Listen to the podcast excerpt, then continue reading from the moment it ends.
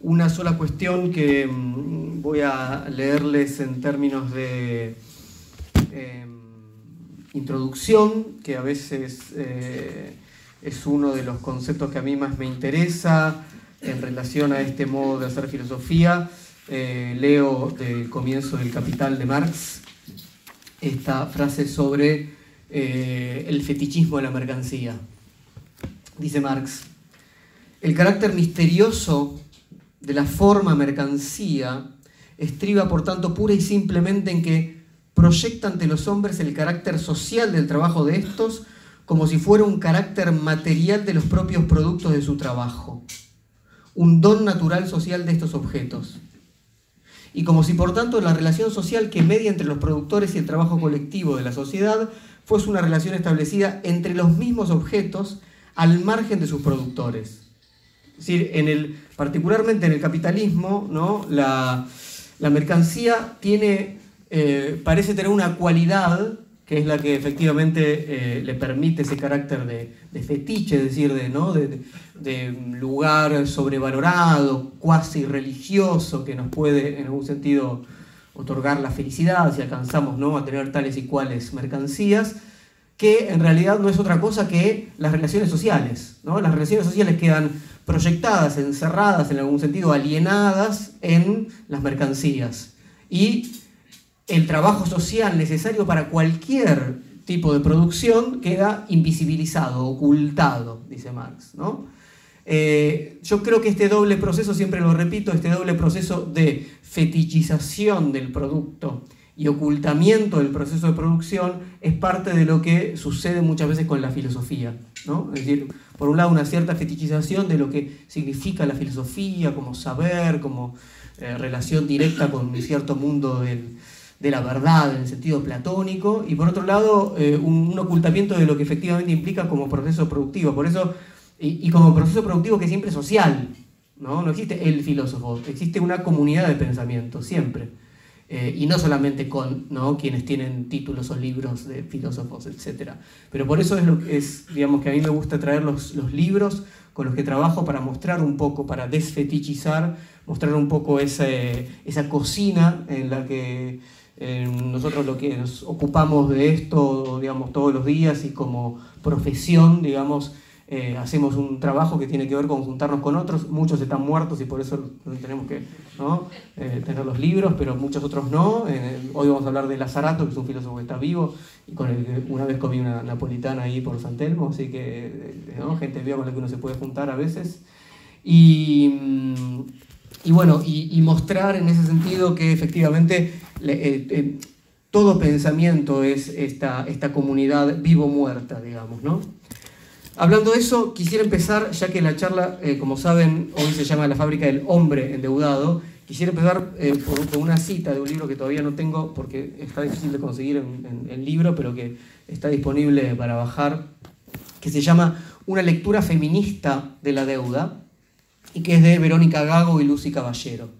Y dice así, sacar del closet a la deuda de cada quien, cada persona, cada hogar, cada familia, significa primero hablar de ella, narrarla y conceptualizarla para entender cómo funciona, investigar con qué economías se enhebra, hacer visibles de qué formas de vida se aprovecha y cómo intervienen los procesos de producción y reproducción de la vida, en qué territorios se hace fuerte, qué tipo de obediencias produce. Sacar del closet a la deuda significa hacerla visible y ponerla como problema común desindividualizarla. Porque sacarla del closet implica desafiar su poder de avergonzar y su poder de funcionar como un asunto privado con el cual nos enfrentamos haciendo cuentas a solas.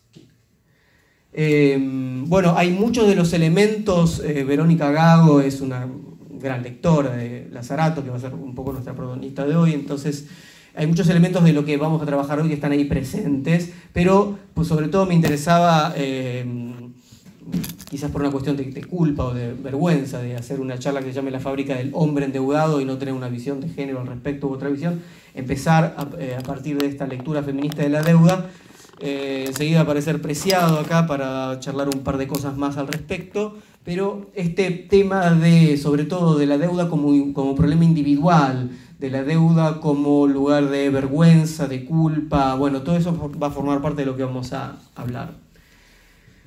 La deuda es, por supuesto, y lo sabemos muy bien los argentinos, a veces más que otros, ¿no?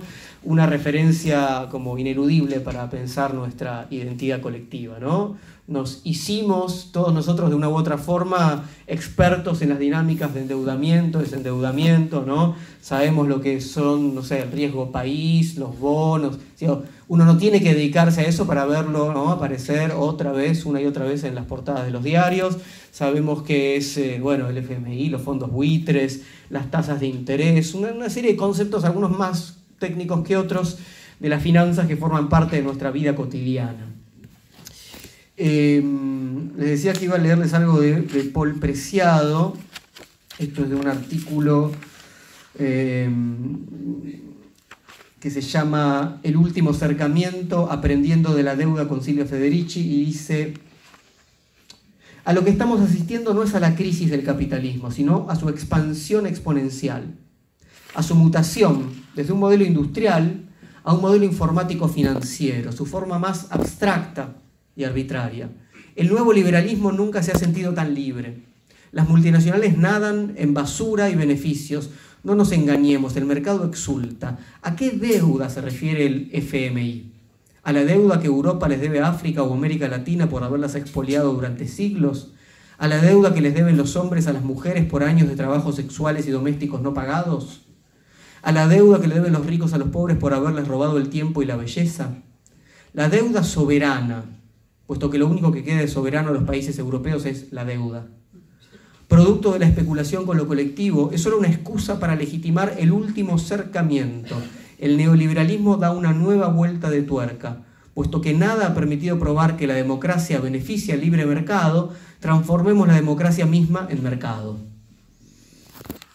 Em, esto va, a ser parte de lo que forma nuestro encuentro de hoy. Por un lado, una, em, una visión europea del tema, ¿no? como he Preciado y Lazarato, que ahora se los presento, es un pensador italiano, pero empecé por un libro eh, nuestro y por un problema nuestro, porque quiero que todo el tiempo nos adueñemos a nuestra manera de este tema, que me parece lo que siempre hay que hacer por otro lado. Entonces, al mismo tiempo que, conocemos mucho de esta relación entre, digamos, economías soberanas y organismos financieros como el Fondo Monetario, etc., la economía personal ingresó efectivamente en el mundo de la deuda, ¿no? muy fuertemente, ¿no? tarjetas de crédito, préstamos de todo tipo, pero sabemos que no es simplemente un fenómeno que se pueda circunscribir al ámbito de la economía, si no, no estaríamos en un encuentro de filosofía hablando de esto, si fuera simplemente un tema económico.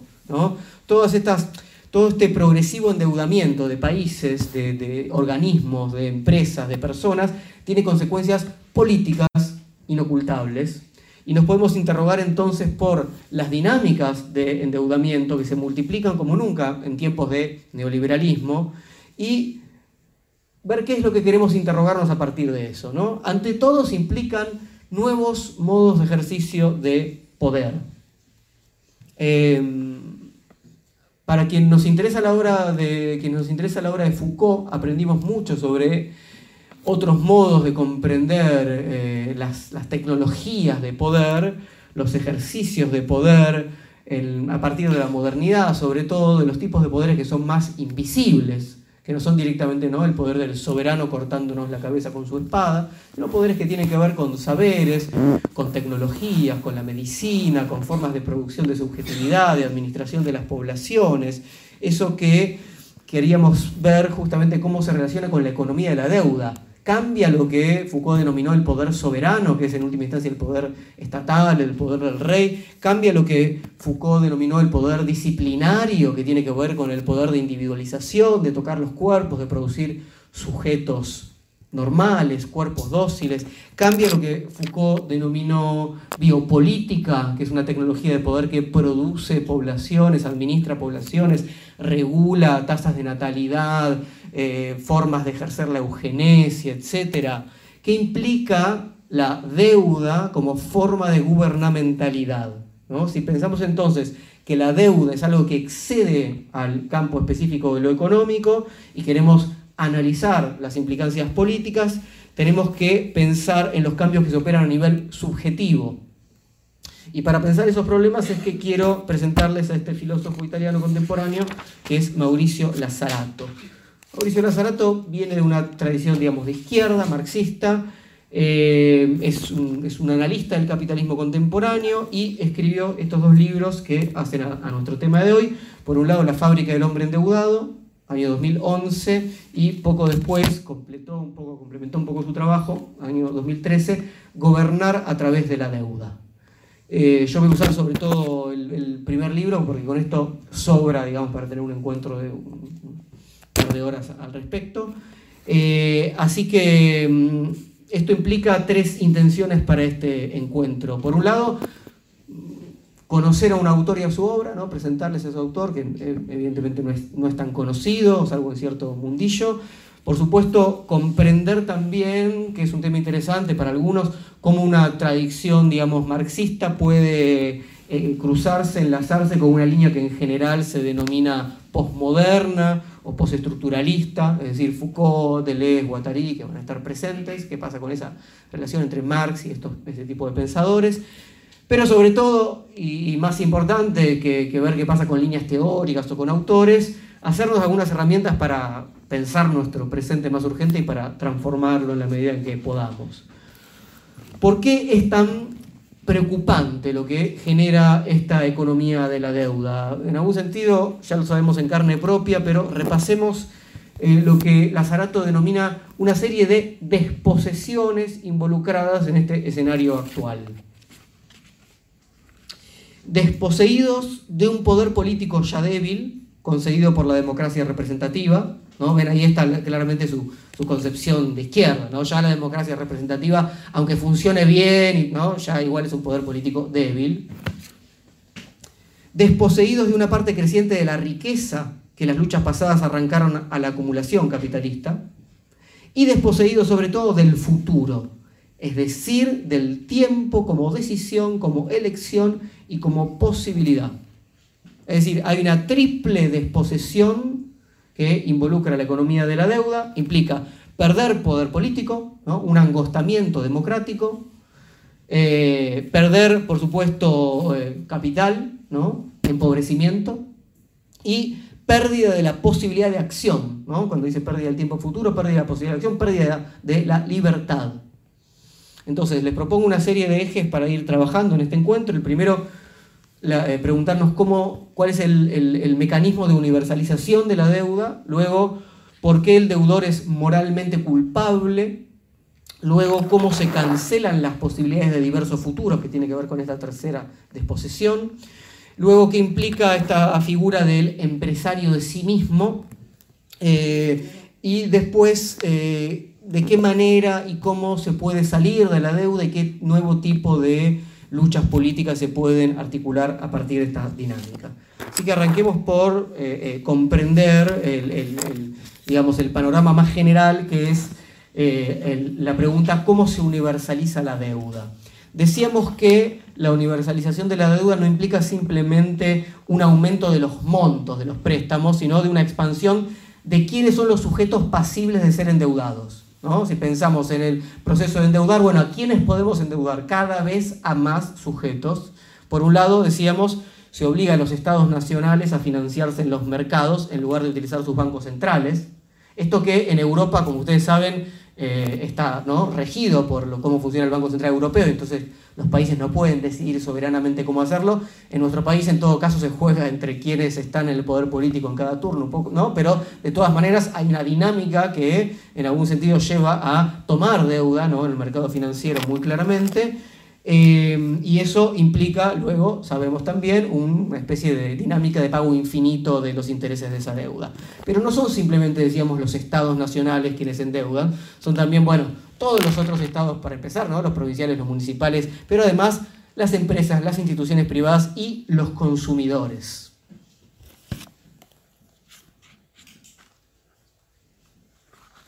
A través del consumo, dice Lazarato, mantenemos sin saberlo una relación cotidiana con la economía de la deuda. Cargamos en nuestros bolsillos y nuestras billeteras con la relación acreedor-deudor, inscripta en los circuitos del chip de la tarjeta de crédito. Este pequeño rectángulo de plástico esconde dos operaciones de apariencia inocua, pero de serias consecuencias.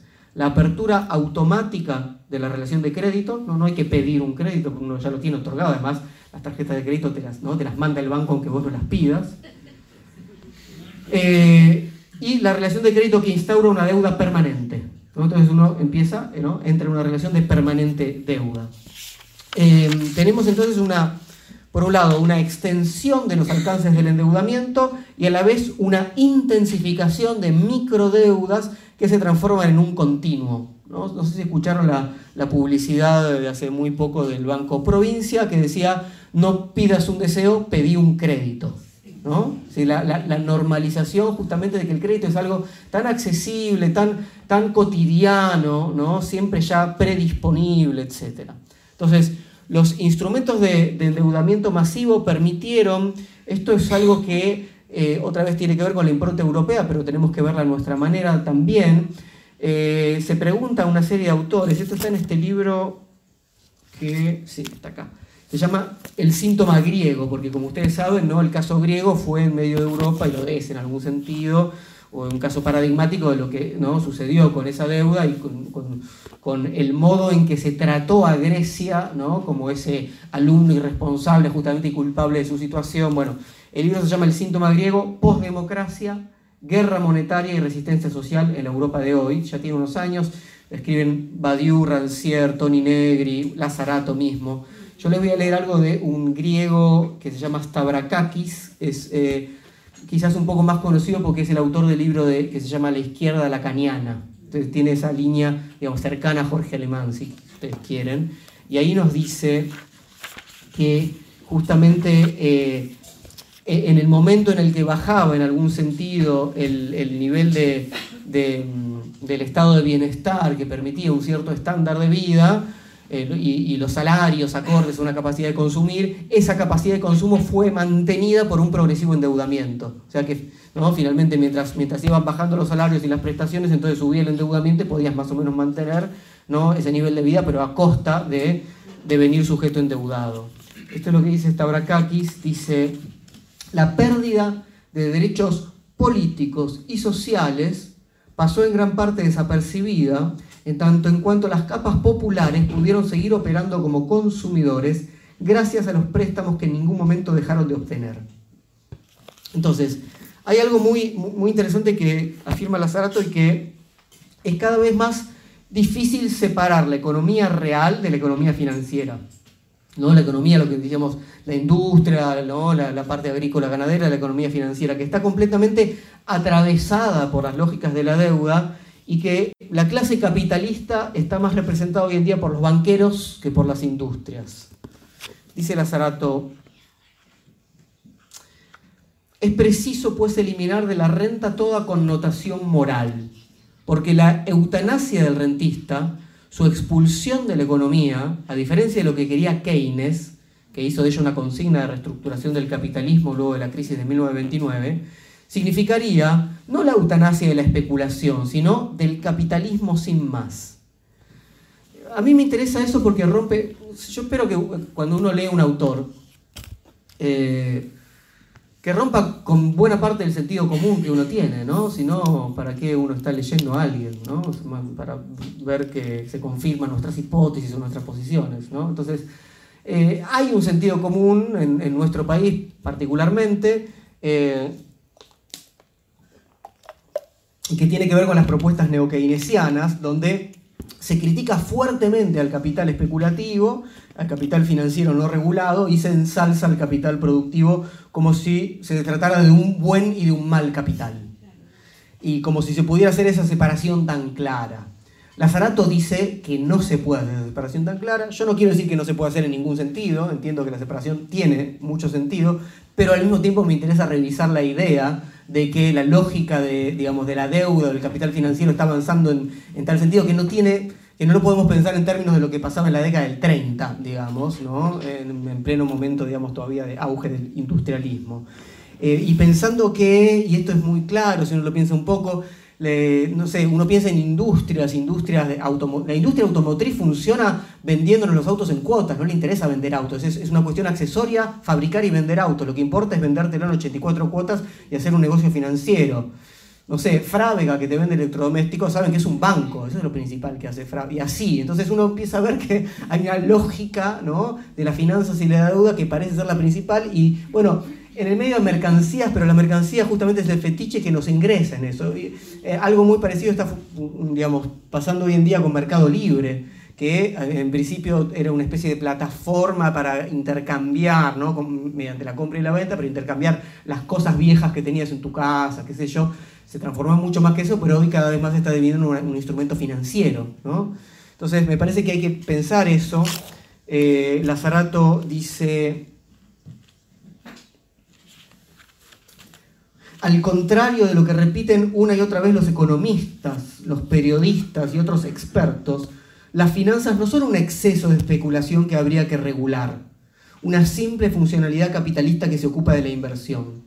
Tampoco constituyen una de las expresiones de la avidez y la codicia de la naturaleza humana, que sería necesario dominar razonablemente, sino una relación de poder. Las deudas son las finanzas desde el punto de vista de los deudores que deben devolverla. El interés son las finanzas desde el punto de vista de los acreedores, propietarios de títulos que les garantizan la obtención de un beneficio con la deuda. Hay una relación de poder, que es lo que instaura esta eh, lógica acreedor-deudor. Si hablamos entonces de una economía de la deuda que se expande al calor del neoliberalismo, eso es, digamos, a partir más o menos de la década del 70, describimos entonces la expansión, por un lado, y la intensificación de esas relaciones acreedor-deudor. ¿no? El avance, además, por supuesto, de escenarios de privatización y la implantación de un nuevo modo de gubernamentalidad. La deuda implica, ante todo, y esto es lo que queremos pensar, sobre todo, una relación de poder específica, una relación de poder que no se puede reducir a otras. Por eso nos interesa porque aparece una forma, ¿no? un ejercicio de poder específico. Lazarato dice que esa relación acreedor-deudor no es que influye simplemente en las relaciones sociales, sino que crea relaciones sociales, constituye relaciones sociales. Y además en un, eh, en un eje transversal, no simplemente en un sector de la sociedad. Leo a Lazarato, dice, la relación acreedor-deudor se superpone a las relaciones capital-trabajo, el, eh, trabajador, ya vamos a hablar de esto más adelante, ¿no? endeudado ¿no? con, eh, en ese caso, ¿no? el capitalista, su, empleador, etcétera, respecto a las, a las tasas de productividad a las que tiene que llegar ¿no? toda vez, etcétera. Luego, a las relaciones Estado-benefactor-usuario, ¿no? usuario en el sentido de beneficiario de lo que el Estado benefactor le da, por ejemplo, ¿no? si cumple con lo que tiene que cumplir para recibir el seguro de desempleo, etc. Y empresa-consumidor, ¿no? en relación a lo que decíamos recién. Y las atraviesa instituyendo como deudores a los usuarios, a los trabajadores y a los consumidores. Entonces, decíamos, se endeudan los trabajadores con su rendimiento en la producción, se endeudan los consumidores con los créditos para eh, sus compras y por supuesto también con la demanda de disfrute y goce ¿no? que tenemos hoy en día, de la cual nos sentimos absolutamente endeudados. ¿no? Eh, se endeudan los usuarios con los servicios estatales. Esta relación acreedor-deudor segrega una moral propia, que es la moral de la culpa. Lo decíamos a un comienzo. Esto ahora lo vamos a ver un poco en relación a, Nietzsche, eh, porque Nietzsche fue en la genealogía de la moral quien trabajó esta relación entre culpa y deuda. ¿no? Él eh, dijo, saben ¿no? que Nietzsche era filólogo, entonces siempre le gustaba ver qué pasaba ahí con las palabras. Schuld, Schulden en alemán, que es endeudarse, eh, Schuld es culpa y Schulden es endeudarse. Es el mismo, mismo término, ¿no? Se hace... A ver, responsable al deudor de su deuda y hay una moral implicada en la promesa de devolución que se complementa con la moral del trabajo, ¿no? la idea del esfuerzo y la recompensa para poder devolver esa deuda contraída y seguir siendo a la vez sujeto de crédito, que es importantísimo quedar fuera del sistema. Entonces, para que eso funcione, para que alguien se sienta responsable y luego culpable, por supuesto que el deudor tiene que aparecer como libre de contraer o no esa deuda. Si yo te obligo a contraer una deuda, bueno, no es tanto tu culpa, pero como nadie te obligó y te puso una pistola en la cabeza, aunque te estamos ¿no? llevando la tarjeta de crédito a tu casa y decirte que, bueno, de todas maneras, ¿no? se dice que nadie obliga a endeudarse. Y, pero esto es algo importante siempre tener en cuenta, que haya cierto grado de libertad no quiere decir que no haya relaciones de poder. Eso para empezar, ¿no? Y eso es parte de, lo que, de las enseñanzas de Foucault, entre otros, ¿no? Pero, es decir, tratar de ver cómo funcionan justamente los mecanismos de poder, ahí donde parece que somos absolutamente libres. Y por eso Lazarato se desplaza un poco de Marx a Foucault para explicar ese funcionamiento del poder. Les leo. El poder del acreedor sobre el deudor se parece mucho a la última definición de poder en Foucault acción sobre una acción. Acción que mantiene libre aquel sobre el cual se ejerce el poder. El otro es libre de hacer, pero yo logro hacer ¿no? que haga lo que quiero que haga. ¿Qué es eso que quiero que haga? En tanto el otro, siendo libre, se lo designa como responsable de devolver lo que recibe. Responsable de devolver lo que recibe. La deuda es una relación de poder universal porque todo el mundo está incluido en ella. Aún quienes son demasiado pobres como para tener acceso al crédito, deben pagar intereses acreedores ante la necesidad de reembolsar la deuda pública. Y aún los países que son demasiado pobres como para tener un Estado benefactor, deben reembolsar sus deudas. Nosotros que todavía ¿no? estamos como en siempre situación fallida de lograr un Estado benefactor, ¿no? intentándolo, etc. heredamos la deuda de generaciones anteriores como heredamos el pecado original. ¿no? Uno nace y ya tiene una, cuenta ¿no? colectiva y, al mismo tiempo imposible de pagar. Así funciona el pecado original. Ahora vamos a ir a eso para pensarlo con el judeocristianismo. Entonces, tenemos una idea hasta qué punto entonces llega este proceso de universalización de la deuda. Vamos a ver ahora qué pasa con sus aspectos morales. Decíamos, ¿por qué el deudor es moralmente culpable? Y para eso teníamos que trabajar con Nietzsche, con la genealogía de la moral. Eh, con esta relación entre culpa, Schuld, que deriva de tener deudas, Schulden. Hablando de, cristianismo, piensen em, en, en alguna de las formas de rezar el Padre Nuestro. Perdónanos nuestras culpas o perdónanos nuestras deudas. Eh, es el mismo término, ¿no? se utiliza de las dos maneras, es la misma palabra. Entonces la culpa moral es una forma de endeudamiento, ¿no? Eh, ser culpable es estar en deuda.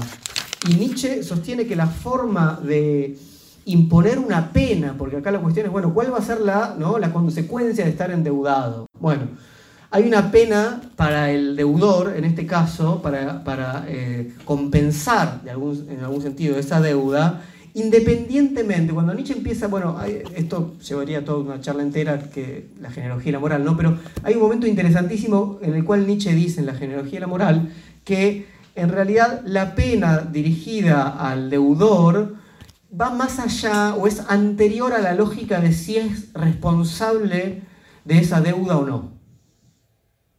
Es Estás endeudado, si sos culpable, bueno, te mereces una pena. No importa qué grado de responsabilidad tengas en esa deuda, se impone una pena. Porque lo que Nietzsche dice o trata de investigar es que la, la gradación jurídica que conocemos hoy en día, de los actos imputables, inimputables, más o menos culposos, que eso, dice, requirió un grado alto de desarrollo de la humanidad, es algo posterior.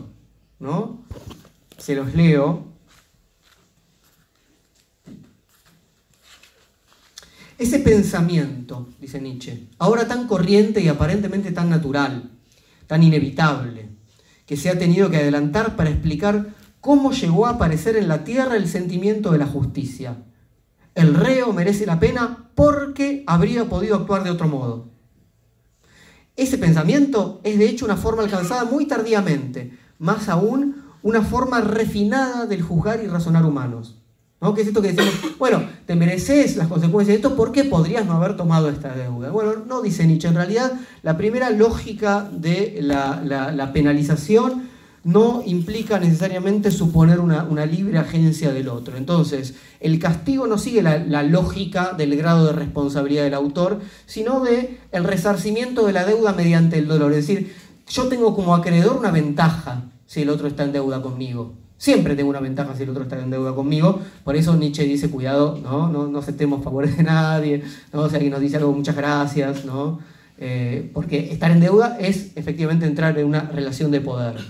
Ahora, ¿por qué, por qué, se pregunta Nietzsche, quizás en uno de los momentos más importantes de la genealogía y la moral, esa, eh, esa deuda puede ser resarcida mediante el dolor del otro, del deudor? ¿Por qué esta relación entre, eh, digamos, perjuicio y dolor? leo nuevamente. ¿De dónde ha sacado su fuerza esta idea antiquísima profundamente arraigada y tal vez ya imposible de extirpar, la idea de una equivalencia entre perjuicio y dolor. Yo ya lo he adivinado, de la relación contractual entre acreedor y deudor, que es tan antigua como la existencia de sujetos de derechos y que por su parte remite a las formas más básicas de compra, venta, cambio, comercio y tráfico. Nietzsche dice, el modo en que imponemos una pena dolorosa a aquel que cometió una falta, un, algo ilegal, algo inmoral, viene de las relaciones acreedor-deudor. Tiene que ver con las lógicas del intercambio, tiene que ver con las lógicas del mercado. Ahora, nosotros decíamos, a partir de que la economía de la deuda, que por supuesto no es contemporánea, no, no, no empezó ahora, pero ahora se universaliza, que es lo que tratamos de decir, hasta lugares impensados antes, genera o puede permitirnos pensar en un nuevo tipo de subjetividad asociada a esta economía de la deuda. Volvemos un poco a Lazarato para pensar esto, después vamos a volver a, a Nietzsche. Dice Lazarato, es la deuda y la relación acreedor-deudor lo que constituye el paradigma subjetivo del capitalismo contemporáneo, en el cual el trabajo se acompaña un trabajo sobre sí mismo. No es que no somos simplemente trabajadores, ¿no? Trabajamos sobre nosotros en relación a la deuda que tenemos de nuestro estándar. Ya vamos a hablar de eso más adelante cuando veamos la figura esta del empresario de sí mismo, el trabajo que hay que hacer sobre sí. La actividad económica, la actividad ético-política de la producción del sujeto van a la par. Es la deuda la que disciplina, domestica, fabrica, modula y modela la subjetividad. ¿De qué subjetividad se trata? ¿A qué maquinaria apela la deuda para fabricar el sujeto? Em, en el capitalismo contemporáneo, entonces, la producción principal, y esto es lo que dicen claramente pensadores también como Tony Negri, es producción subjetiva, producción de vida, de determinada forma. Y eso lo aprendimos, digamos, toda esta generación también con, Foucault, ¿no? lo que produce, Foucault denominó tecnologías a la biopolítica y a la anatomopolítica, porque se producen poblaciones, sujetos, cuerpos de determinada manera, y no simplemente mercancías. ¿no? Foucault lo que nos dijo es, en la escuela nos enseñaron de qué manera las nuevas ¿no? tecnologías, máquinas de vapor, etcétera, permitieron la producción más eficiente de mercancías, pero no nos enseñaron las tecnologías políticas que permitieron la producción más eficiente de en este caso, cuerpos con determinadas características, poblaciones, etc. Entonces, si lo que se fabrica es la subjetividad del hombre endeudado, antes hay que producir la posibilidad de endeudarse. Para que alguien pueda endeudarse, hay que poder llegar a ser responsable de uno mismo. Para decir, sí, esta es mi deuda, yo la contraje, yo soy aquel que la vez pasada dice, yo voy a pagar esto y esto. Eso está en, eh, muy trabajado en la genealogía y la moral. Es decir, la genealogía de una conciencia responsable de sí. ¿Cuándo aparece un sujeto que pueda prometer que va a devolver aquello que le dieron?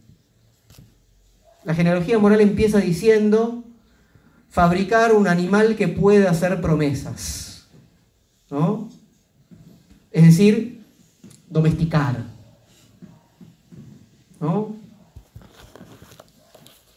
Para eso, dice Nietzsche, ¿cuánto debe el hombre mismo haberse vuelto antes calculable, regular, necesario, poder responder a sí mismo de su propia representación, para finalmente poder responder de sí como futuro a la manera como lo hace quien promete.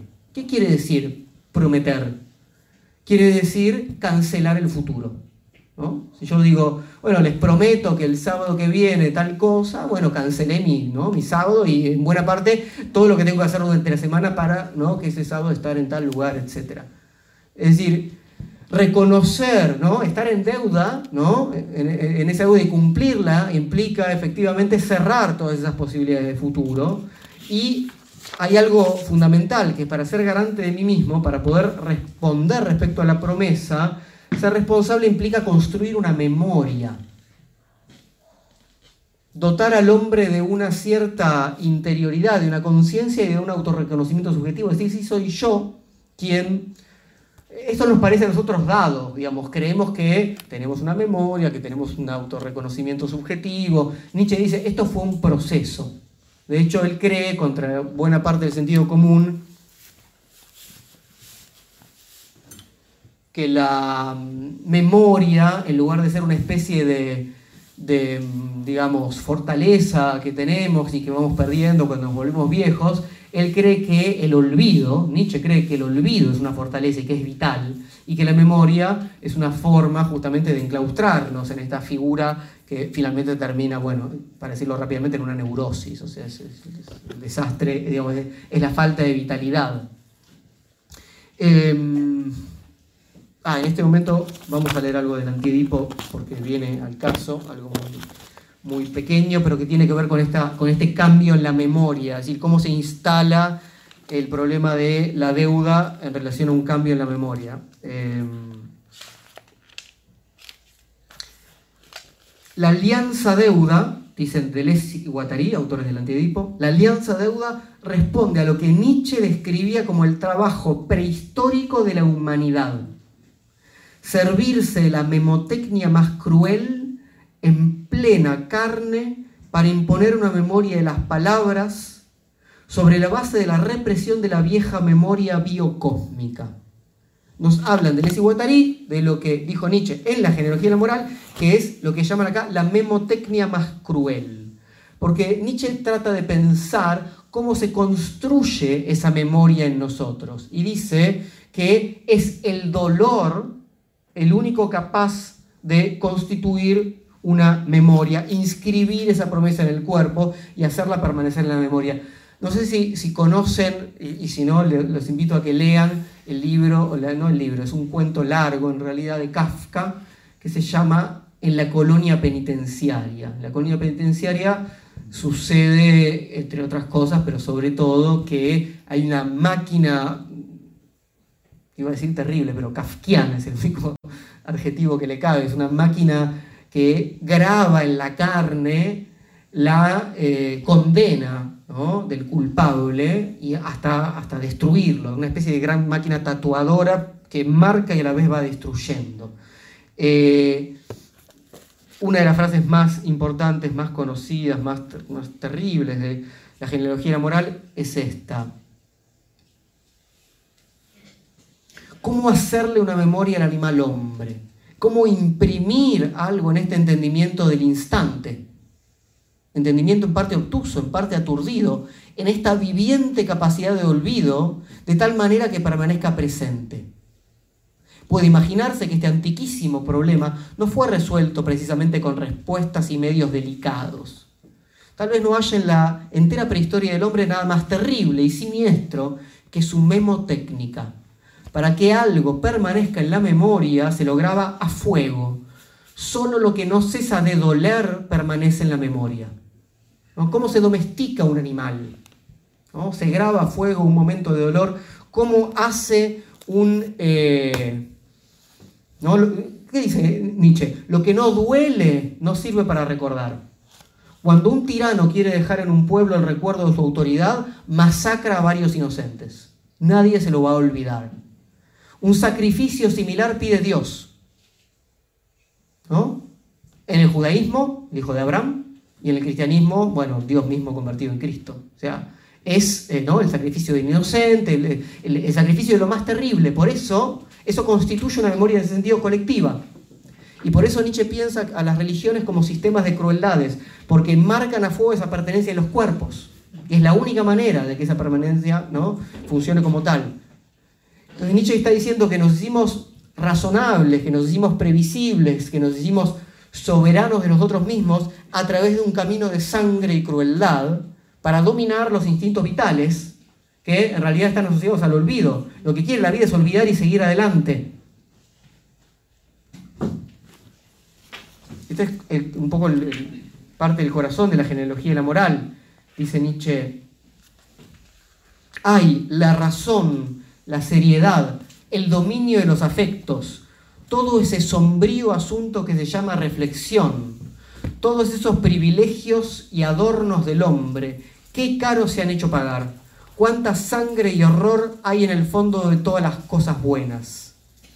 Entonces, generar la confianza en el acreedor, o sea, en el mercado para nosotros, implica ofrecer una garantía.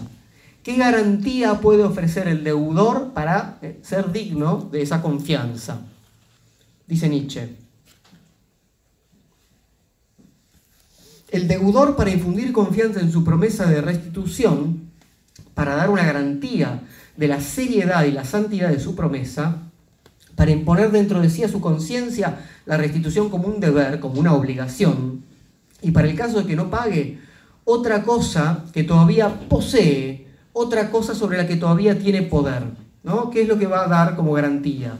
Por ejemplo, su cuerpo, o su mujer, o su libertad, o también su vida.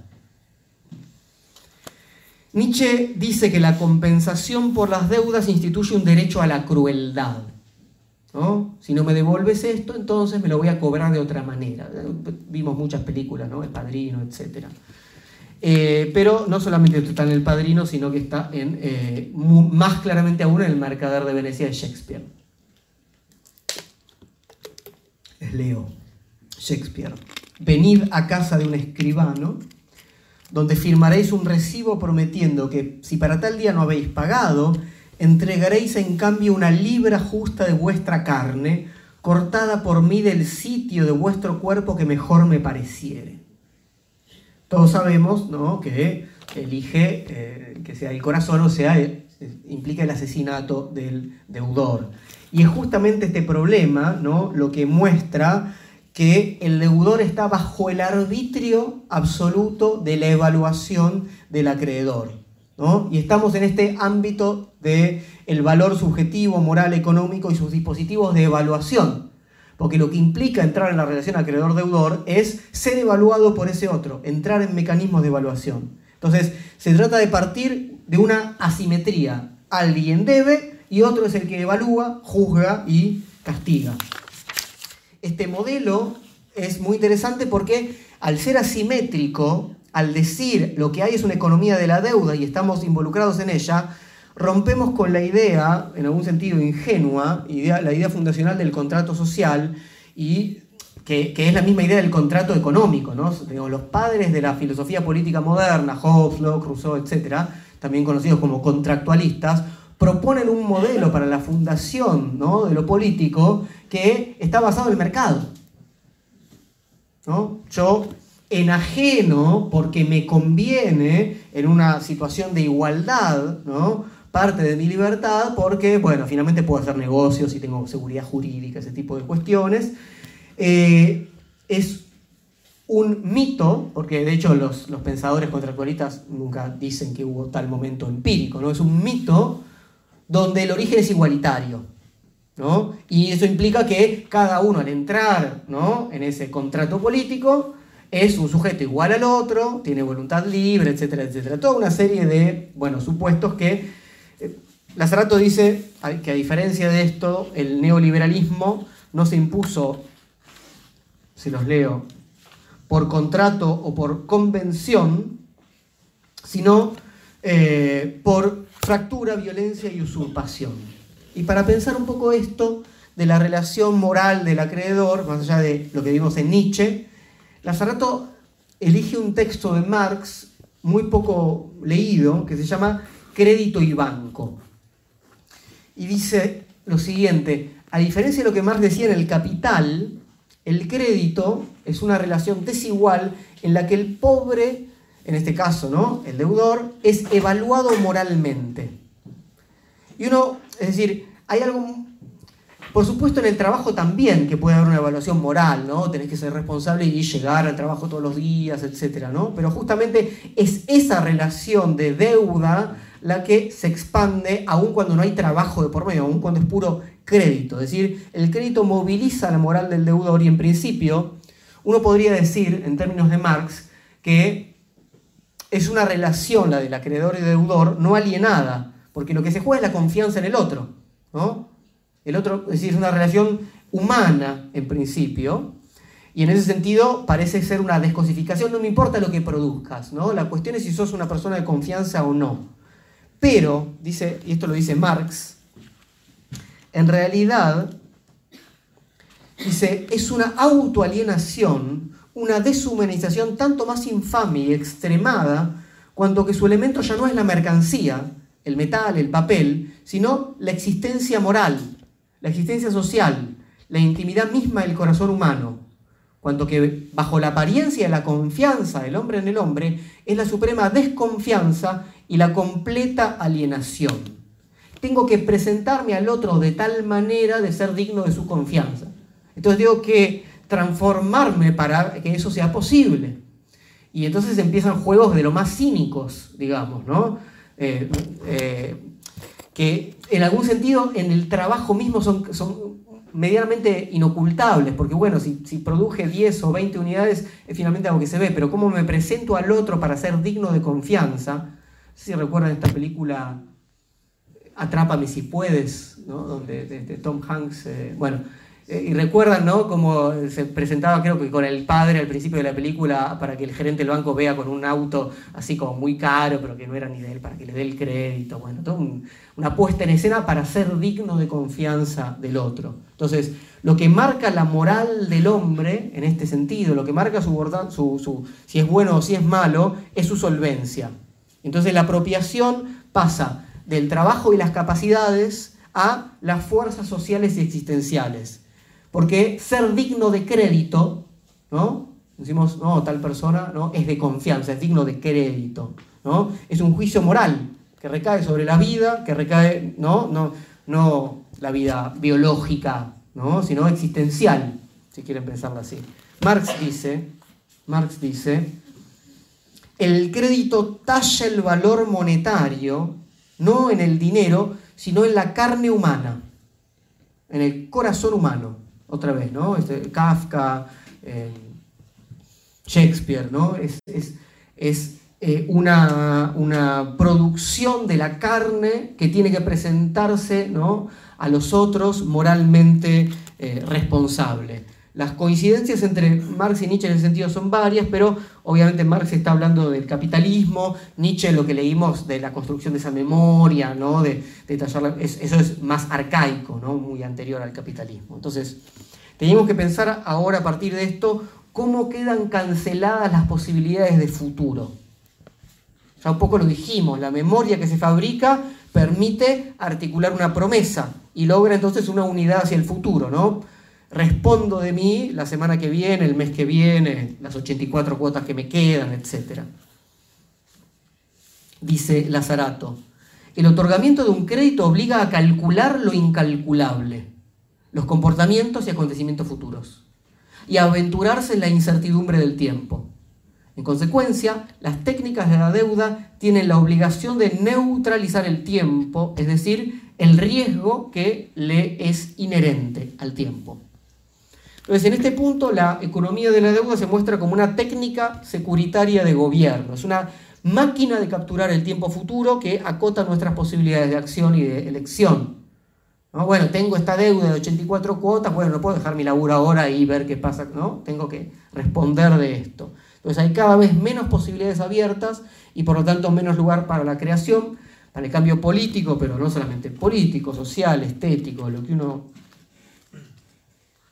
dice Lazarato, toda la innovación financiera no tiene más que una finalidad, objetivar el futuro para poder disponer de él de antemano.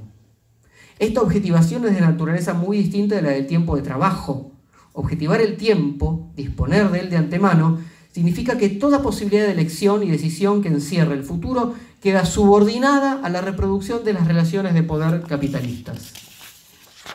De tal modo, la deuda no solo se apropia del empleo actual de los asalariados y del conjunto de la población, sino que tiene también un derecho preferencial sobre el tiempo no cronológico, el futuro de cada quien y el porvenir de toda la sociedad. La extraña sensación de vivir en una sociedad sin tiempo, sin posibilidades de imaginar una ruptura, tiene en la deuda su principal explicación.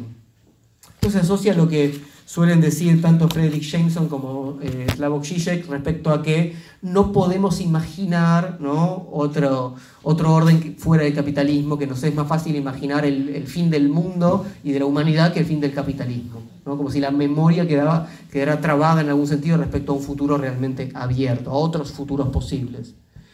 ¿Qué hace la promesa entonces? Enlaza y cierra las posibilidades de nuestro futuro. Les pongo un, un ejemplo un caso local que a mí siempre me, resultó fundamental. Cuando Sarmiento, en el Facundo, quiere presentar algunas de las características de los gauchos, que sabemos que no son eh, moralmente positivas para Sarmiento, justamente lo que hace es mostrar cómo lo que no puede hacer el gaucho es mantenerse fiel a una promesa, porque sus instintos son más fuertes. Con lo cual Nietzsche estaría contentísimo, efectivamente, pero no Sarmiento, y sabemos entonces de qué lado iría Nietzsche entre civilización y barbarie. Les leo.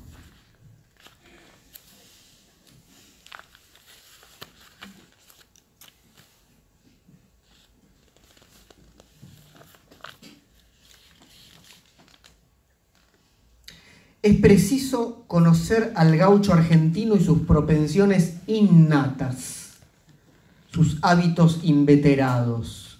Si andando en la pampa le vais proponiendo darle una estancia con ganados que lo hagan rico propietario, si corre en busca de la médica de los alrededores para que salve a su madre, a su esposa querida que deja agonizando, y se atraviesa un avestruz por su paso, echará a correr detrás de él, olvidando la fortuna que le ofrecéis, la esposa o la madre moribunda. Y no es él solo que está dominado de este instinto. El caballo mismo relincha, sacude la cabeza y tasca el freno de impaciencia por volar detrás del avestruz.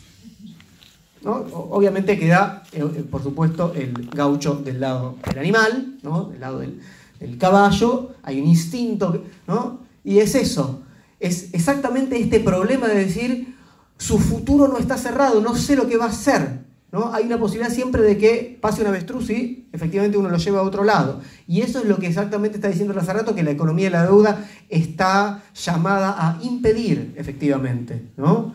Y que, porque si lo hacemos, después tenemos que sentirnos absolutamente culpables, absolutamente avergonzados. Entonces, cómo recuperamos algo que excede a un conjunto de dividendos, no es simplemente una cuestión de dinero, cómo se recupera la posibilidad de disponer del propio futuro y de crear otras condiciones de vida. En ese sentido hay que seguir las indicaciones de Nietzsche frente a la imposición de una memoria y de una responsabilidad designada como culpable o como deudora, hay que elegir la vitalidad del olvido y la inocencia, que es lo que en el Zaratustra, eh, si ustedes conocen el, primer discurso de Zaratustra sobre las tres transformaciones, con las figuras del camello, el león y el niño, el niño está definido así, dice, inocencia es el niño y olvido. Un nuevo comienzo, un juego, una rueda que se mueve por sí misma, un primer movimiento, un santo decir sí. ¿Sí? Son sus propios instintos y no un mandato exterior, ¿no? de que vas a ser rico, de que la moral... Y el término, eso tiene que ver con el, con el olvido, ¿no? justamente, y el término inocencia, que utiliza Nietzsche acá y varias veces, es un schuld. ¿no? Es, es, es, la negación de la culpa, o sea, es la negación de la deuda. Ser inocente es sacarse la deuda encima. ¿no? Por eso, eh, ser inocente es en sentido teológico, ¿no? como vimos antes, ¿no?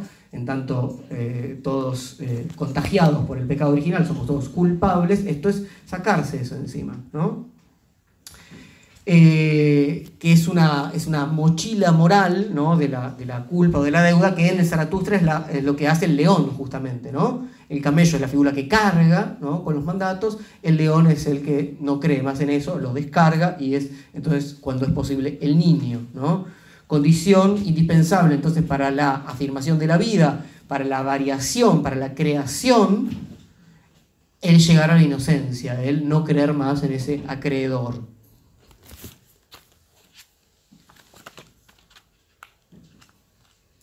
dice Lazarato, la crisis es entonces una crisis del tiempo. Y el surgimiento de un tiempo de creación política y social que las finanzas no pueden sino afanarse en destruir. Estamos precisamente en esa situación. La lógica de la deuda asfixia nuestras posibilidades de acción. Y uno de los modos en los que se captura la, subjetividad cancelando el futuro es haciendo de la deuda finita una deuda infinita. eso estábamos hablando antes, en varios sentidos. Dice El paso de la deuda finita a la deuda infinita, cuando se sale de las sociedades arcaicas, constituye un acontecimiento cuyas consecuencias se hacen sentir aún en nuestros días, porque el capitalismo hizo suyo ese paso con vistas a la producción del hombre endeudado que no terminará jamás de reembolsar. Es fundamental el momento en el que se pasa de una deuda que es reembolsable, que es saldable, a una deuda que es infinita. Porque lo que importa es mantener la relación de sujeción. ¿Y cuál es la figura cultural religiosa que realiza ese paso? El judío-cristianismo, sin dudas. Primero porque eso lo, eso lo trabaja otra vez Nietzsche en la genealogía de la moral. Dice, bueno, sociedades arcaicas se sentían en deuda con sus ancestros, ¿no? porque el poder que ellos tenían en la batalla o lo que sea tenía que ver con esos ancestros, entonces tenían que hacerles sacrificios, honrarlos, etc. Pero ese poder no era un poder infinito, el poder de sus ancestros o el poder de esos dioses. Solamente, dice Nietzsche, cuando hay un dios que es infinito, como el dios judío, la deuda es infinita. Uno no puede hacer nada para devolver, ¿no? para dar cuenta de un poder infinito. Y eso, por supuesto, que comienza con el judaísmo, pero es el cristianismo, dice Nietzsche otra vez, quien internaliza esa deuda infinita en nosotros, que entonces se va a transformar en una culpa infinita en nosotros. Em, se los leo en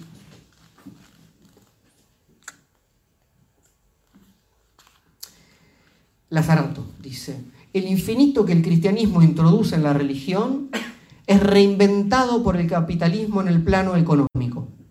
El movimiento del capital como automovimiento del valor, del dinero que genera dinero y que gracias a la deuda extiende sus límites. Y una cosa más que era importante de acá es esta. La especificidad del cristianismo consiste en que nos ha situado no solo bajo el régimen de la deuda, sino también bajo el régimen de la deuda interiorizada. El dolor del deudor se interioriza y la responsabilidad de la deuda se convierte en un sentimiento de culpa. ¿Cómo es que el cristianismo interioriza esa deuda infinita? Bueno, por un lado ya lo sabemos en el sentido de que eh, cualquiera que sea cristiano sabe que en realidad no hay nada que pueda hacer que salde la deuda. Si es que Cristo no viene y dice, bueno, está bien, Cristo es el acreedor, ¿no? ¿Verdad? Con lo cual, sin el, visto bueno del acreedor, uno no se salva, ¿no? No hay, no hay acto posible para... ¿no?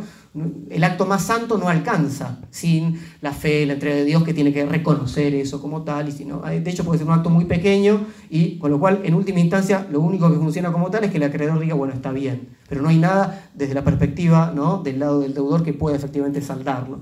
Pero hay una escena, quizás de las más famosas del Nuevo Testamento, que es la escena explícita de la interiorización de la deuda, sin dudas, y es la del Evangelio de Juan, cuando eh, le acercan a esta mujer adúltera ¿no? a Jesús y le dicen, la descubrimos en medio del adulterio y vamos a apedrearla como dice nuestra ley, y Jesús dice, bueno, ya sabemos, ¿no? Se los leo porque...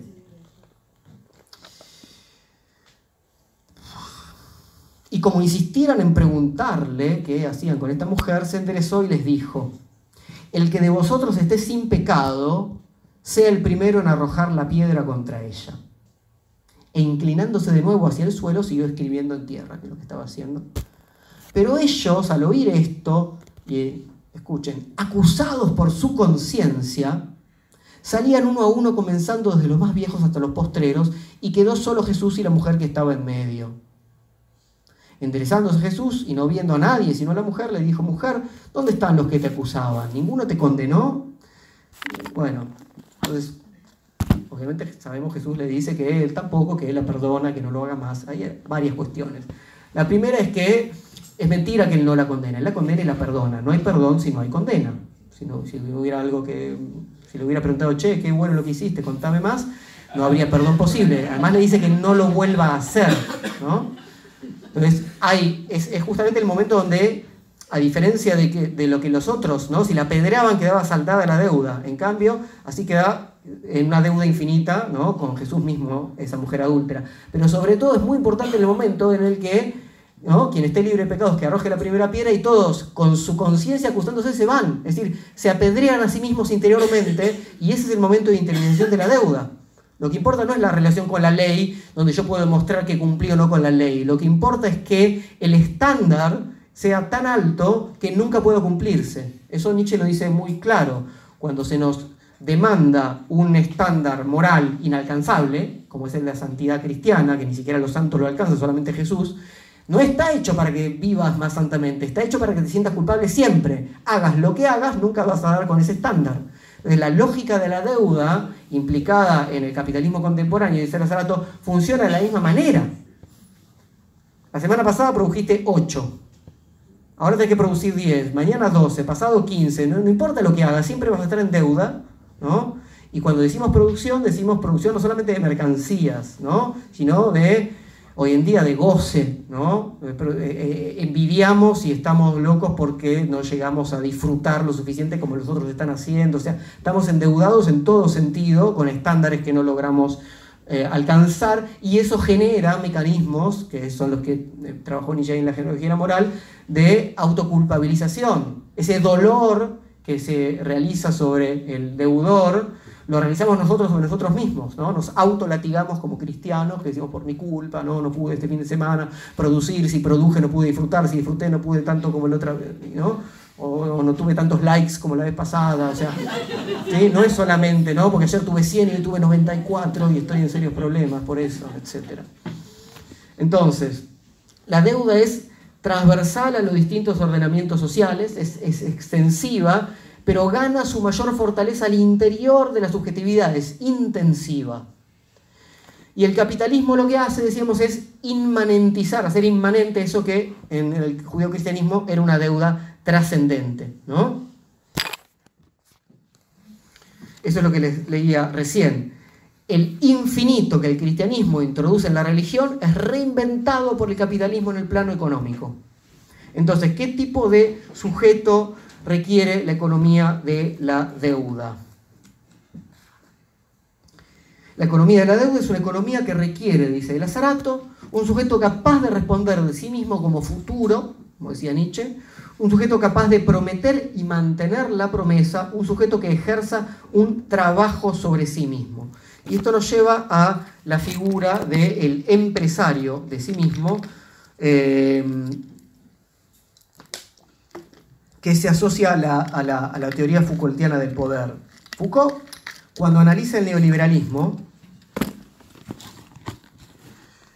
en este curso que da en el Collège de France y que vamos a empezar a leer en el grupo de estudio la semana que viene, se llama Nacimiento de la Biopolítica, este es un análisis del liberalismo y del neoliberalismo, que hace Foucault a finales de la década del 70 no le da mucha importancia a la deuda acá. Eso es lo que dice Lazarato. Bueno, interesante lo que hizo Foucault ahí, pero la deuda no aparece en un lugar central. ¿Quién le da importancia a la deuda? Deleuze. En un texto tardío, muy importante, que se llama Postscriptum sobre las sociedades de control, que es como su análisis contemporáneo, diciendo, bueno, lo que estudió Foucault sobre las sociedades disciplinarias del siglo XIX, o sea, las industriales, poco tiene que ver con lo que nos está pasando ahora, 1990, ¿no? que es el neoliberalismo y otros modos de ejercer el poder. Entonces ahí sí ahí sí claramente Deleuze dice,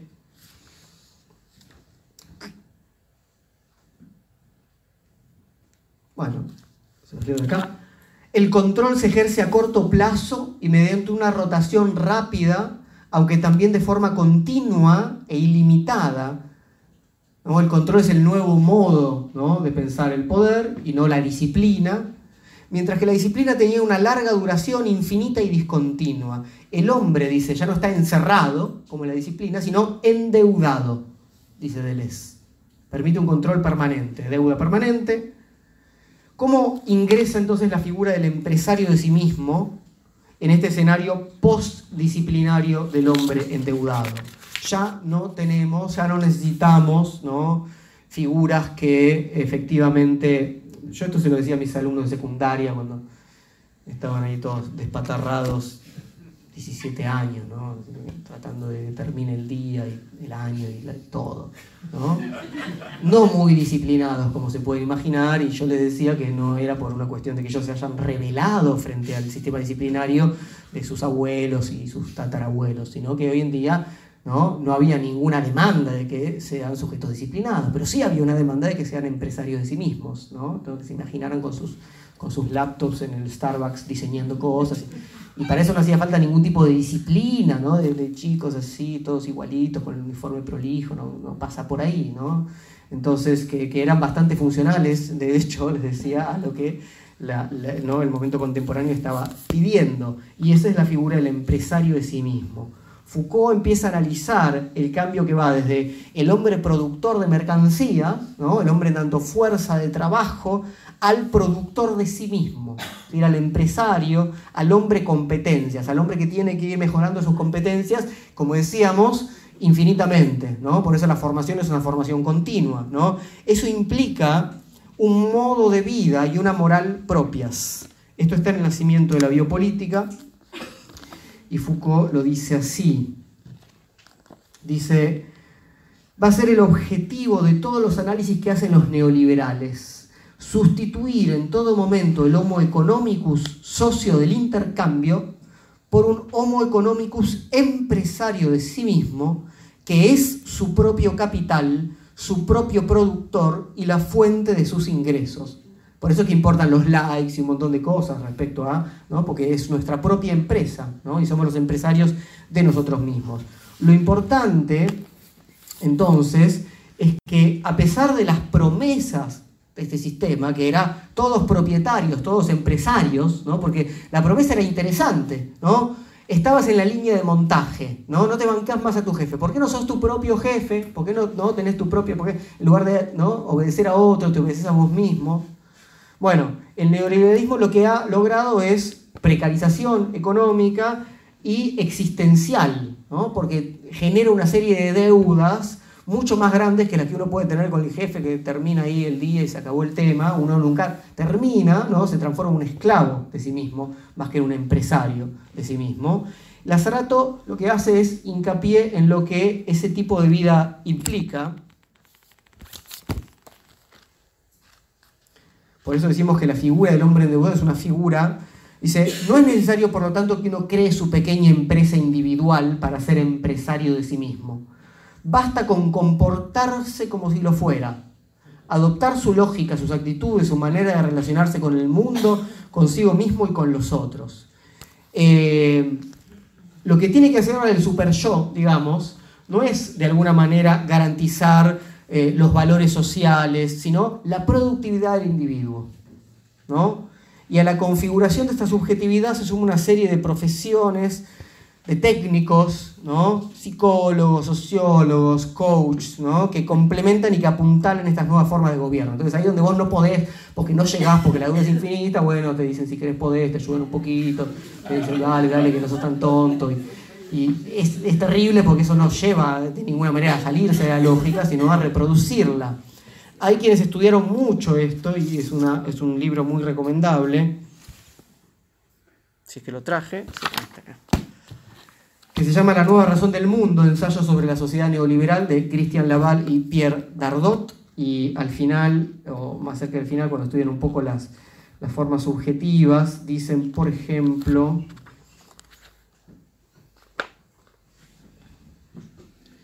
preguntan por qué yo no marco esto en el libro y yo también.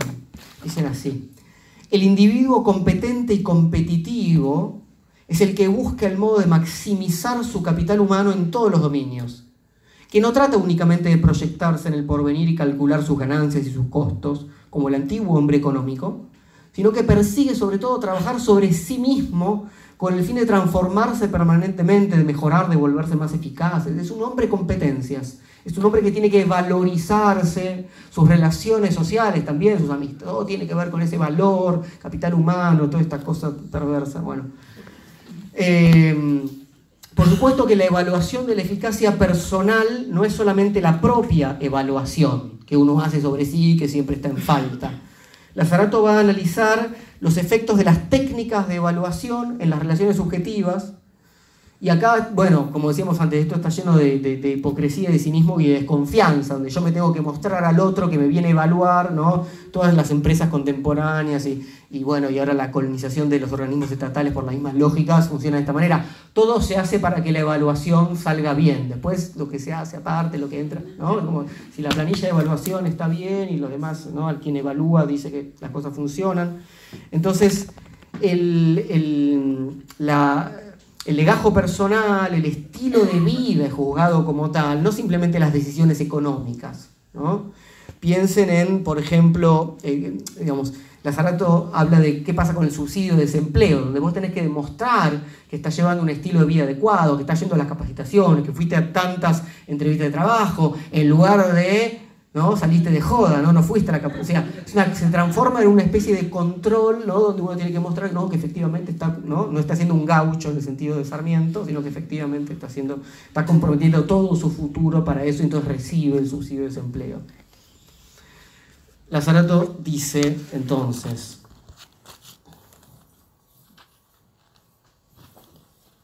el, el reembolso de esa deuda no se hará en moneda, sino a través de los constantes esfuerzos del deudor por maximizar su empleabilidad, afanarse en pos de su inserción en el mercado laboral o de inserción social, estar disponible y movilizable en el mercado del empleo.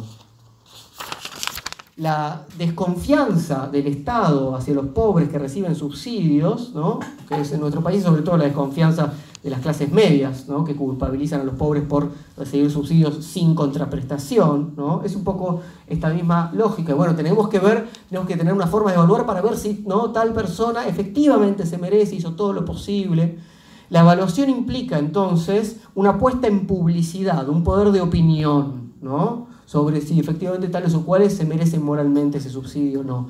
Pero Lazarato dice que los evalúa. El problema es quién evalúa. Recuerden, la relación de acreedor-deudor impone un lugar ¿no? de privilegio y los evaluadores dicen no son resultado de un proceso democrático, sino partes interesadas de las minorías acreedoras. El reverso de estos dispositivos de evaluación es la expropiación de la propia capacidad de evaluar. ¿No? ¿Qué tipo de trabajo puedo realizar? cuándo hacerlo, cómo, de qué forma. La subjetividad endeudada se le expropia la capacidad de evaluar finalmente qué sí, qué no, etc.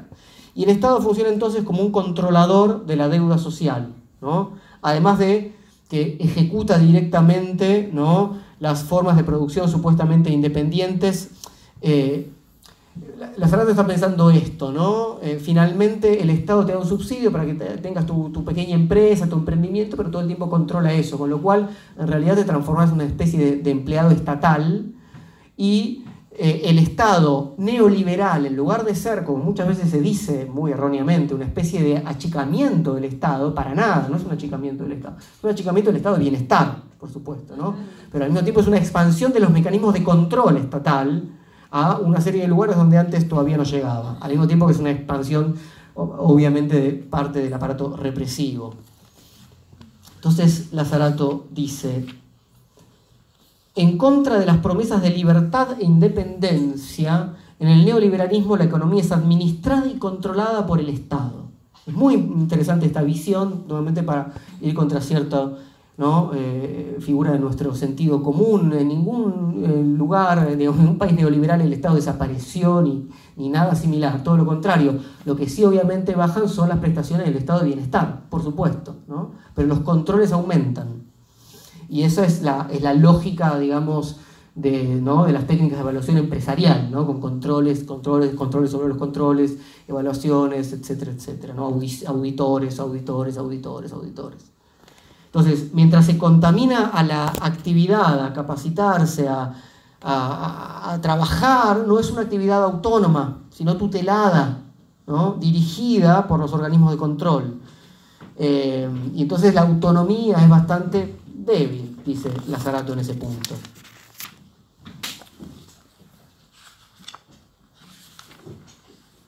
A diferencia de lo que sucede en los mercados financieros, el usuario transformado en deudor no tiene que hacer sus reembolsos en dinero contante y sonante, sino en comportamientos, actitudes, maneras de actuar, proyectos, compromisos subjetivos, tiempo dedicado a la búsqueda de empleo, tiempo utilizado para formarse de acuerdo con los criterios dictados por el mercado y la empresa, etc. La deuda remite directamente a una disciplina de vida y un estilo de vida que implican un trabajo sobre sí mismo, una negociación permanente consigo mismo, una producción de subjetividad específica, la del hombre endeudado. En ese sentido puede afirmarse sin duda que la deuda reconfigura el poder biopolítico al implicar una producción de subjetividad propia del hombre endeudado. Entonces, ya para ir yendo hacia final de, la charla y que podamos conversar, ¿qué tipos de... Eh, luchas políticas ¿no? puede haber en este nuevo contexto? ¿Qué tipo de forma de activación política si no tenemos en realidad simplemente un conjunto, si la relación no es la de capital-trabajo en su sentido tradicional industrial, sino la de acreedor-deudor?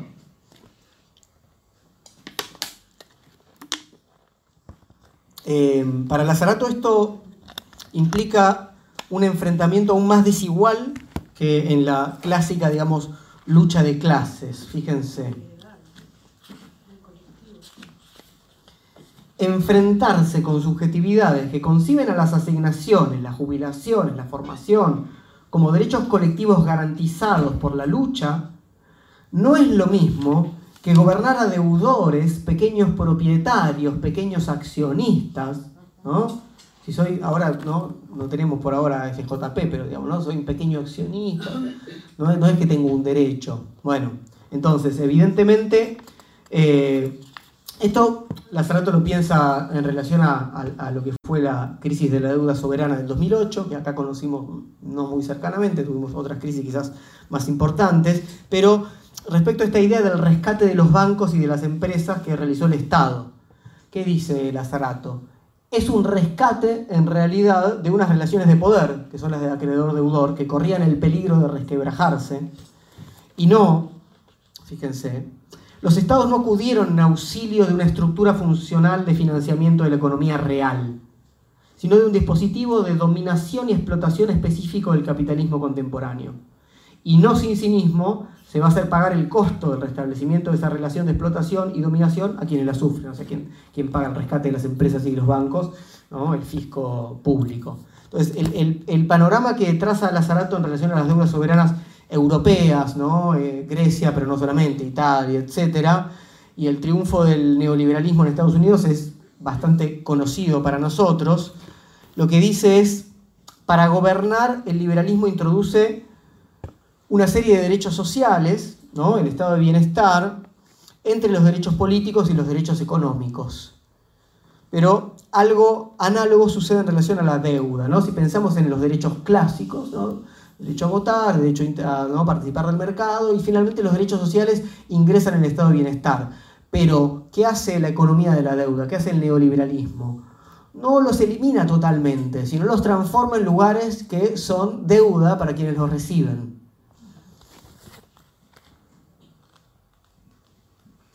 Dice Lazarato, entre la deuda privada y la deuda soberana del Estado hay que introducir entonces la deuda social el Estado benefactor. Una deuda cuya gestión, a través de lo que Foucault describe como técnica de control pastoral, permite la individualización del gobierno de conductas y la totalización de la regulación de las poblaciones. Es decir, al mismo tiempo sabemos que tenemos que tener, no sé, eh, tanto porcentaje del PBI para gastar en salud, en, ¿no? porque se lo piensa como un gasto, ¿no? para gastar en jubilación, etc. Pero a la vez sabemos, porque ese control pastoral es, decía Foucault, omnes et singulatim, todos y cada uno, ¿no? El pastor conoce a su rebaño, pero también conoce a cada una de las ovejas. Entonces, sé que vos estás ¿no? Eh, gastando más de lo que estás participando. Y ¿no? Entonces, es una relación doble, al mismo tiempo entonces biopolítica, poblacional y al mismo tiempo singular. Ese es el sueño de la administración total ¿no? de, del Estado neoliberal, que hay que empezar a usar un poco el término. Nosotros lo sabemos, estamos en un Estado, un intento fallido de Estado neoliberal, digamos. Entonces, el papel del Estado benefactor era a la vez de gobierno, ¿no? clásico, y de mejoras reformistas a través de los servicios sociales. Eso queda bloqueado como camino porque ahora en lugar de generar el estado de bienestar se genera deuda social como modo de gobierno, justamente. Entonces Lazarato dice, las batallas que antaño se libraban en torno al salario parecen desplegarse hoy alrededor de la deuda, sobre todo de la deuda pública, que representa una especie de salario socializado. No es simplemente una cuestión de que suban el salario, ¿no? participar más en, la torta del PBI, los trabajadores. Es una cuestión de que ese, ¿no? esa torta del PBI tiene una, mitad que está destinada al pago de la deuda soberana, ¿no? una, una eh, administración de otra parte que tiene que ver con, justamente con los servicios sociales, que va a ser regulada de acuerdo a determinados estándares de productividad o de responsabilidad, etcétera, etcétera. Entonces, nuestro amigo Lazarato se pregunta,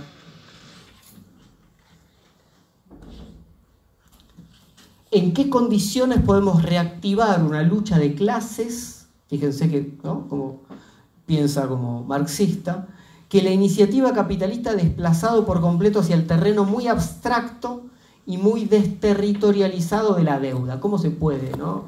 ¿Cómo se le hace una, cómo se bloquea una fábrica, digamos, ¿no? Cómo se hace una huelga que tenga que ver con la lógica de la deuda, ¿no? Entonces, bueno, por un lado, eh, eh, eh, otra vez en un sentido muy clásico, cree Lazarato que la activación política tiene que trascender las fronteras nacionales y de clase, porque la deuda trasciende a ambas, ¿no? y en ese sentido le interesa en tanto internacional de la deuda. por supuesto no da ninguna receta, ¿no? simplemente dice que el camino pasa por reivindicar los incumplimientos de las deudas y eh, habitar una especie de, inocencia, en el sentido nietzscheano, en relación a las deudas soberanas, sociales y subjetivas, es decir, ser capaz de librarse de la culpa y no devolver un centavo, dice Lazarato. Pone como ejemplo eh, qué pasaba con, Grecia, ¿no? Dice, Grecia Ah, esto es una, una cita de, Félix Guattari. Grecia es el mal alumno de Europa, esa es toda su condición. Por fortuna, hay malos alumnos como Grecia que expresan la complejidad, que expresan un rechazo a cierta normalización germano-francesa, etc. Entonces, dice Guattari, sigan siendo malos alumnos y seguiremos siendo buenos amigos. Dice, ¿no? Como, porque, bueno, Grecia igual eh, después finalmente se transformó en un buen alumno, ¿no? Pero eso forma parte de lo que tenemos que charlar. Eh, quiero cerrar para que podamos, eh, voy a pasar la gorra y vamos a, conversar con una cita medianamente extensa, ahora de, también de Lazarato, pero de Gobernar a través de la deuda, que es su libro posterior. Y tiene que ver un poco con esta idea de la de la interrupción de los circuitos ¿no? de trabajo, endeudamiento. Es una sección que se llama el rechazo del trabajo y dice así. El neoliberalismo se construyó como una respuesta al rechazo del trabajo del obrero de las cadenas de montaje de la gran industria. Prometía la autorrealización en el trabajo por medio de la empresa individual, la conquista de la libertad a través del consumo personalizado, una socialización asegurada por una conectividad generalizada. Esas promesas implicaban cosas no enunciadas, pero que se descubrieron poco a poco. Por un lado, nuevas formas de sujeción y sojuzgamiento. Por el otro, precariedad, pobreza, individualización y desigualdad. Y revelaron su verdadera naturaleza al desembocar en el hombre endeudado. La recesión, los sacrificios, la austeridad, el autoritarismo del estado de crisis permanente. El rechazo que debemos expresarse en las revueltas que estremecen al capitalismo desde 2007 conlleva una nueva radicalidad porque es a la vez una negativa a trabajar conforme a las reglas del capital humano, a trabajar en cuanto consumidor, comunicador, usuario, desempleado, y un rechazo de la identidad sexual normalizada, es decir, de la panoplia de técnicas de gubernamentalidad que son al mismo tiempo técnicas de valorización y técnicas de sujeción y sojuzgamiento. El rechazo del trabajo hay que poner el acento tanto en rechazo como en trabajo, y quizás aún más en rechazo, puesto que si el trabajo ha cambiado, la ruptura subjetiva que expresa el rechazo sigue siendo fundamental para definir la acción política. El rechazo rompe el transcurso del tiempo o de la historia, al establecer un antes y un después que concierne ante toda la subjetividad. Entre ese antes y después, por ejemplo, más del 68, las subjetividades se hacen y se deshacen. Trabajos forzados, dice Lazarato. Desde que existe la humanidad, las generaciones que sacrificaron más tiempo al trabajo son las que tuvieron la mala fortuna de nacer bajo el capital. Todo aumento de la productividad, todo descubrimiento o invención de la ciencia y la técnica, en lugar de liberar el tiempo, lo encadenan aún más fuertemente al capital. ¿No? Que lo que ahora somos más libres, podemos trabajar de todos lados, estamos 24 horas trabajando. ¿no? Cada invento nos permite trabajar en diferentes áreas a la vez que cada vez son más amplias y al mismo tiempo y tener ¿no? demandadas altas tasas de productividad, etc. Entonces, lo encadenan aún más fuertemente al capital porque la multiplicidad de temporalidades se transforma en ganancias. ¿no? Uno puede estar produciendo entonces para varios a la vez. El rechazo del trabajo contemporáneo hace vacilar al capital más profundamente de lo que pudo hacerlo el rechazo obrero, porque la explotación afecta a la sociedad en su conjunto y a la subjetividad en todas sus dimensiones. Gracias.